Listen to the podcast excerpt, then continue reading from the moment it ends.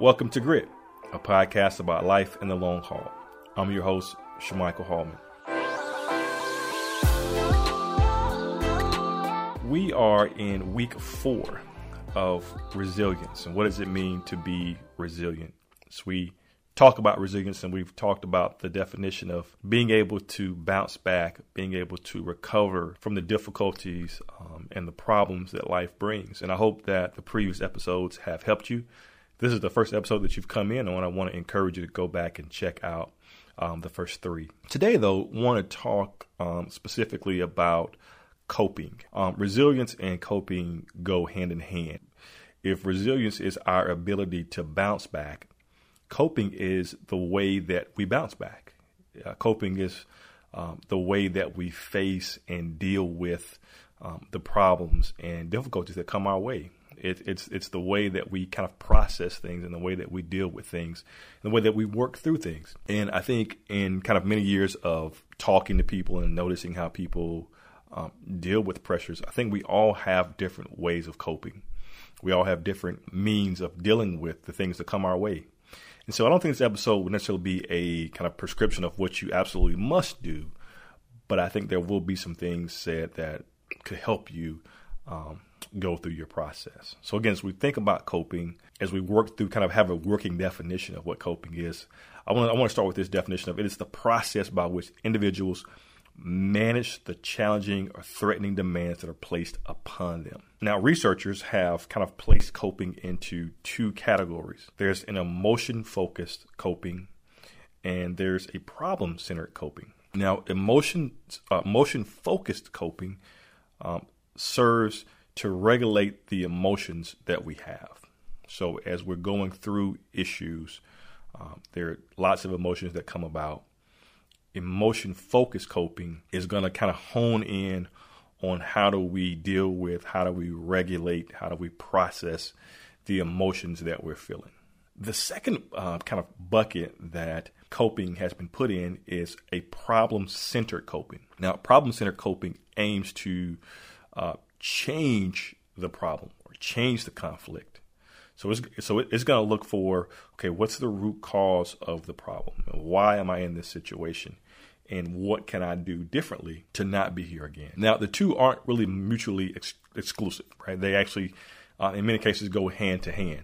Um, they go hand in hand. For instance, uh, your first reaction to kind of going through a problem may be to say, okay, calm down. And then once you calm down, your problem oriented coping or your problem centered coping um, will begin to help you see okay, what caused this? What was the issue um, that got me to this place where I've experienced this emotion? And then what can I do to kind of work my way back? So, as we think through those two types of coping, as we think through um, both of those, and, and, they both, I think, deserve a lot of time. So, what I want to do in this episode is just talk through the first uh, category, this emotion focused coping. So, you know, we've talked about in previous episode, there are this range of emotions that we experience during during low moments. And this I found this very interesting as I was doing research uh, that there are actually 34,000 distinguishable emotions. That's amazing. I mean, I, I can think about a lot of emotions I've had. I don't know if I've ever gotten to 34,000, but I guess as you think about, you know, your day, you think about um, your week and the types of things that you experience, and specifically what you experience during um, the moments that kind of require resilience, right? Or the moments that kind of put you in resilience mode. So those moments where you are experiencing some type of problem, those moments where you've experienced some type of um, challenge, right? And and we talked about in the previous episode some of the types of emotions that might come about. We said that it may bring about sadness, and you know that we're just incredibly sad at what's happened and not really sure how we can turn it around. Closely associated that is, is worry. You know, we're, we're, we're wondering, will this ever change? Will this, will we ever be able to get past this hurdle and the worry that comes with that? We've talked about anger, right? And that Sometimes we're angry at ourselves, um, forgetting ourselves in the in the situation. Um, sometimes we begin to blame ourselves. If I'd only studied a little harder, uh, if I'd only um, thought about this, thought this out a little bit more, uh, man, why am I always in this situation? You get very angry at yourself and beat yourself up. And we talked about that. We that's the one thing we don't want to do. But we also talked about embarrassment, right? Particularly if um, you've you've encountered some type of problem, some type of issue, and maybe you're a public person. Um, you know, your life is lived out in the public, whether that's family members or friends or coworkers. It can be very embarrassing to fail um, and to fail repeatedly. Uh, remorse is another emotion that we uh, may come across, right? Um, and I think closely tied with remorse is grief. Um, that it, it's not fun to to be in, in in, in moments and periods of of problems, and um, prolonged periods can definitely bring about a sense of grief, a sense of sadness, and so we can have a lot of emotions that are going here. And I'm sure, you know, you probably have another list of emotions that I haven't named there. Um, we all kind of you know experience a range of emotions. As we think about how do we cope with, um, how do we deal with these emotions, how do we process these emotions, um, emotion focused coping can really really help us here, and um, kind of developing a, a toolkit, a, a set of tools that you can use when you experience these emotions will be very, very helpful. Now, there are kind of a couple of ways we can do this, right? There, there, there's a negative way of, of kind of dealing with this, right? As we think about all those emotions, the fear, the worry, the anger, there's a negative way to deal with that, and perhaps maybe you just avoid it, right? You just say, I'm just not gonna, not gonna think about it, not gonna talk about it. Uh, maybe you try to suppress it. You know, okay, if I if I go out and party, um, if I kind of do some extra work, uh, if I have a drink to kind of um, take the edge off. These are things that could prove to be um, very negative, right? But there are a couple of things, and these are things that have really helped me. The first thing that's really helped me, and I think it could help you, is journaling, right? So you you've had a very long day, you had a very long week, very long month, and you need some way to get that out, no matter what emotion you're feeling um, I have found that journaling or writing down um, thoughts and um, what you're feeling can be a very, very beneficial thing to do. Um, it, it can provide an emotional outlet for stressful feelings. You know, it, it can enable you to uh, brainstorm and put together some solutions that, that you're facing. I've also found that journaling kind of helps me get back to a place of having uh, more positive feelings. Um, you know, being able to kind of transform the the anger um, to joy, uh, being able to uh, transform the worry to a place where I'm worry free. And so journaling kind of uh, uh, helps that. So the, uh, what I found is that there are a couple of things that, that I want to do specifically when I'm journaling, particularly when it comes to emotions and, and coping with emotions. So let's say that you um, have um, consistently had an issue at work, or maybe with a coworker, or you've had an issue around, say, a project, right? It seems like you can never quite get the project right. And that's kind of got you in a place where you say, man, I'm just not really sure if I can even move on. The first thing that I generally do with journaling is, you know, I'll write down um, what I want to change. You know, um, man, I, I don't want to feel this way anymore. You know, I, am tired of feeling worried. I'm tired of being in a constant state of sadness or anxiety, right? So I'm just kind of write down I mean, what I want to change and, and kind of think about that and, and, make sure I've got that tight. The next thing that I generally do is, is, is, is write down what is in my ability to change this. You know, what, what do I have control over? Well, you know, maybe um, I can be a little more prepared. Maybe I can not let um, something that's said get to me. Uh, maybe I can have a conversation with someone. Maybe I can um, go and get some training. And I think this is also a good time to talk about, to think through. You know, we talked about in a couple episodes back, kind of having this um, uh, this toolkit of this kind of resource toolkit of uh, being hopeful and being um, having a measure of gratitude, right?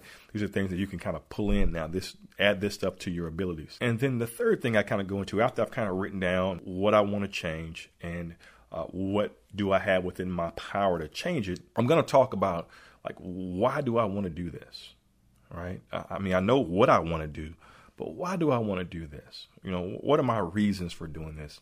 And this kind of helps. This kind of helps from a motivation standpoint, right? When you can kind of picture what your life is like on the other side of the problem, what your life is like on the other side of the frustration. It really gives you a lot of energy and a lot of motivation to get it done. So you've got those three things now. Now you've got to move to kind of the second half. In the second half, I'm now going to ask myself, what do I need to make this change? So I'm writing all these things down. I've got it in, you know, my notebook or uh, writing on my phone. Uh, for me, paper and pen really go well. But I'm writing down how important is it for me to make this change?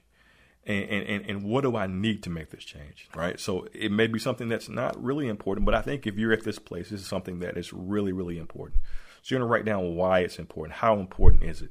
And then what do you need? Maybe you need resources from someone else. Maybe you need some additional training. Maybe you need a mentor, right? But you want to write down what you need.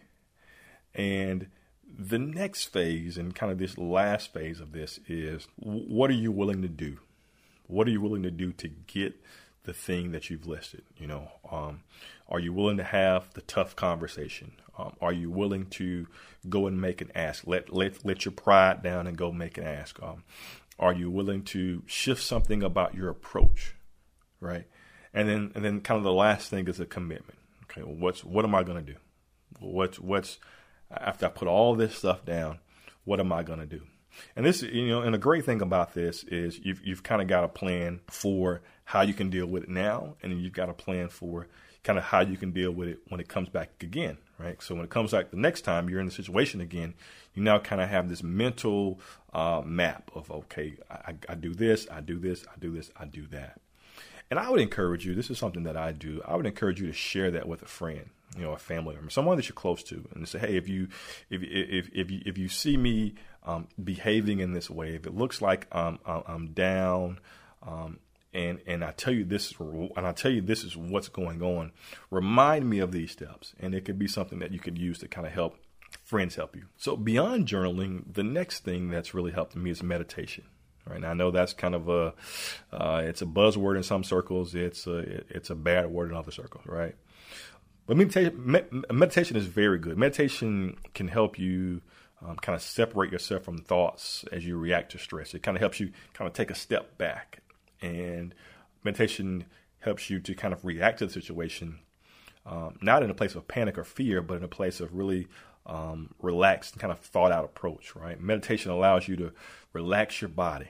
And when you relax your body, um, you do wonders for the stress levels that you experience, right? There have been numerous research um, that talks about our inability to make solid decisions when we're stressed.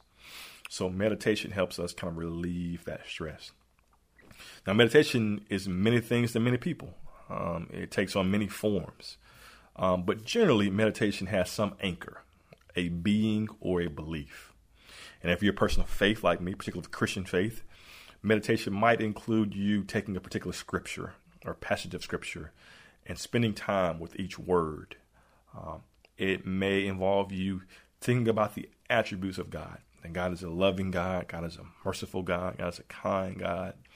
And you may think on that. Other forms of meditation are centered on an awareness of thoughts and kind of uh, being mindful of what I'm thinking about at the time. And uh, um, uh, other forms are, are, are, centered on breathing, right? It, it's, um, it's pretty amazing what you can do to your body, to your heart rate, um, to your stress level by just doing some simple breathing exercises. Um, um, holding 10, breathing in, holding it for 10 seconds and then breathing out, releasing that. Um, does amazing things for you. So, journaling is one, meditation is the second one. I think the third one is therapy. Now, I realize that, particularly in some African American circles, um, there's a great stigma that comes with therapy. Um, and many people don't go and get help because they're scared of how other people will perceive them coworkers, family members, friends. But I got to tell you, um, uh, there was a particularly rough moment in my life in early 20s. And um, I tried the other things that I've mentioned. Um, I spent time journaling, I spent time in meditation. And it wasn't until I went and got therapy that it really, really helped me. I mean, that was one of the transformational moments in my 20s, and I'm so glad that I did that. And there are many resources that you can go um, to your local church, um, to um, counseling centers that may be in your area. Even some gyms now are offering offering some um, pathways to therapy. And so I want to encourage. I won't talk much about that, um, but I want to encourage you if you feel you're at that place um, to please go and get that help. So in the next episode, we want to shift from emotion focused to problem centered. Right, and I think we're going to get some very good things out of there. In the meantime, I'd love to get your thoughts. I'd love to hear if you have some ways that you deal with um, your emotions. Maybe you've got some other things that you do, exercise or um, coloring. Um, there are a lot of things that we can do. And so I'd love to hear your thoughts. Uh, you can join the conversation on Twitter using the hashtag Grit Podcast. Let us know what you think.